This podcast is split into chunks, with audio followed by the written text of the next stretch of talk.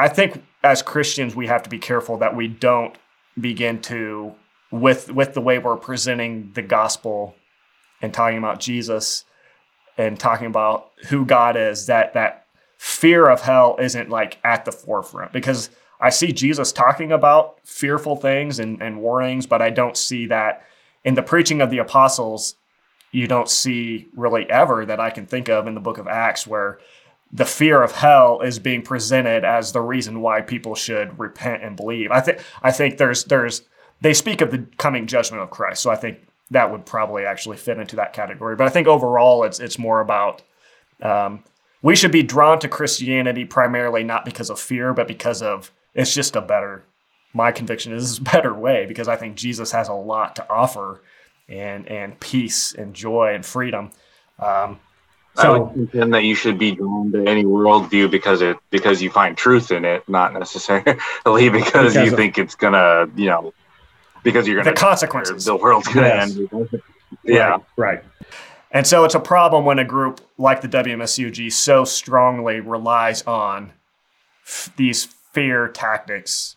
Again, this is opinions. This is this is the way we see from the evidence. This is my opinion of how they operate. It seems like they utilize and use fear to manipulate members into kind of falling into line with what they want them to do and to be. Absolutely, yeah. I mean, one of the things that um, I've, I've kind of uh, this morning perused some of your previous videos, but um, that you touched on with Jeremy is that uh, he mentioned that there was a time when he was in the WMS that that um, that someone close to him noticed that he really, really wasn't happy. Like they kept asking him, "Are you happy? Are you happy?" And I related to that quite a bit mm-hmm. because there there was a point in time where after all the, the you know the effects of the love bombing faded, and you know I was a a gospel worker, so to speak, that that that the member is really not happy and that literally the only reason you still you're, you're still there is that you think tomorrow the world's going to end tomorrow yeah father is going to come back, so right. to speak. And um, yes.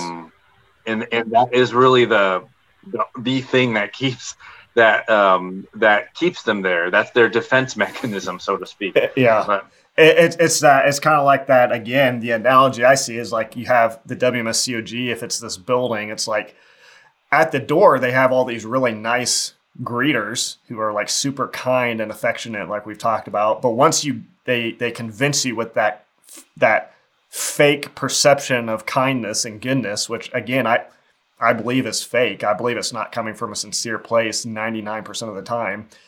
Once they get you in those doors, they shut them and lock them. And I think the doors and the locks in the WMSCOG are the fear of hell. It's like the fear that Father's coming, the world's going to end. It's like those, those are the locks that like you can't, they're the mental locks in your mind that like you just, you don't have the key to open those doors up because you don't members don't know what to do with that fear. Like okay you got this person telling you any day this korean god is going to show up and obliterate the world. And if you're not on his side and haven't fallen in line you're going to be tormented forever and ever. And, and like yeah that's going to that's going to that's a good way to keep people inside a inside a door.